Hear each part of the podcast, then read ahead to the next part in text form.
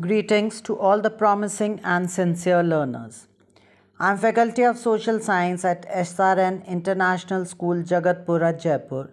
Today, in this podcast, we are going to learn about the topic Constitution from the Book of Social Studies of Grade 8. Now, in this podcast, we are going to learn about the main features of the Constitution of India.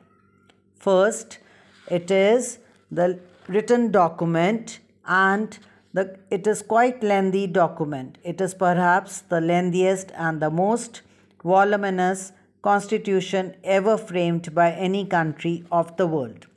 Secondly, it is partly rigid and partly flexible. The Indian constitution is partly rigid and partly flexible. The procedure laid down for the amendment of the Indian constitution is neither as easy as in England nor as difficult as in the case of United States.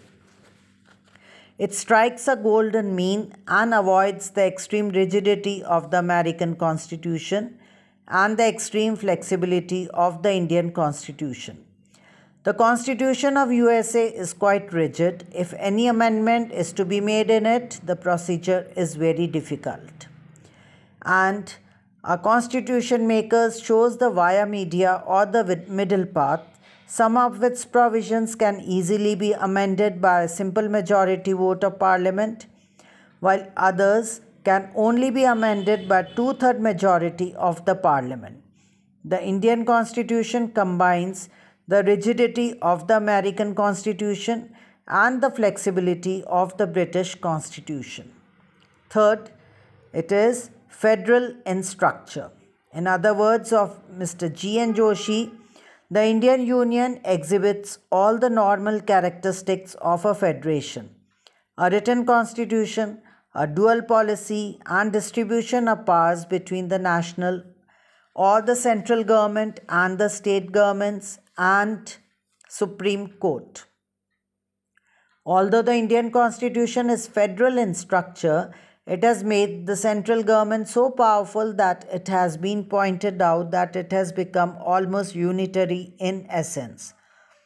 During emergency, the president can do away with any state government and assume all its powers. The governor of a state is appointed and dismissed by the president alone and not by any provincial government. Again, no province can withdraw from the federation and frame its own constitution. The main federal features of the Indian constitution are as follows. There is a division of powers between the union or the center on the one hand and the states on the other. Secondly, the Indian constitution is both flexible and rigid the division of powers between the center and the states has been put in black and white. An independent judiciary or the Supreme Court has been set up in India to settle disputes between the center and the states or between two or more states. Next is parliamentary form of government. The Indian constitution has established a parliamentary form of government both at the center and the states. The executive here is not all powerful but is responsible to legislature and is a part of it. The president is the head of the executive but the real powers are vested with the cabinet which is responsible to the Lok Sabha. Some of the chief features of the parliamentary form of government as established in England are in a parliamentary form of government, the executive is in constant touch with the legislature. It is rather a part of the legislature. The members of the cabinet or the council of ministers are also members of the parliament.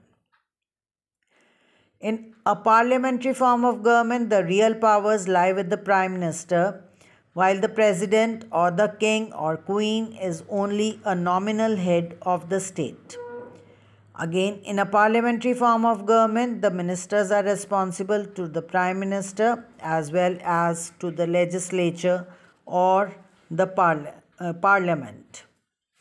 India has a parliamentary form of government. Here, the members of the cabinet as well as the prime minister are members of the parliament. Hence, the executive is a part of legislature. Secondly, the president of India is only a constitutional head. Here, the real powers lie with the prime minister and his council of ministers. Thirdly, the ministers are responsible to the prime minister as well as to the parliament but not to the president. Next feature is separation of powers. The Indian constitution provides for three organs of the state that is the legislature, the executive and the judiciary. The legislature comprises the elected representatives of the people. The executive is a small group which implements the laws passed by the legislature. It is generally referred to as the government. The judiciary is responsible for imparting justice through its different courts. To avoid a clash among different organs of the state, the Constitution has clearly mentioned the three organs and their powers. In order to ensure a balance between all the three organs of the state, each organ acts as a check on the other organs. Without such separation of powers, democracy can be paralyzed at any moment, leading to its collapse. That is why the Indian Constitution has special provisions for separation of powers between the different organs of the state. So, children, I hope you must have understood this part of the topic Constitution Thank you and have a nice day.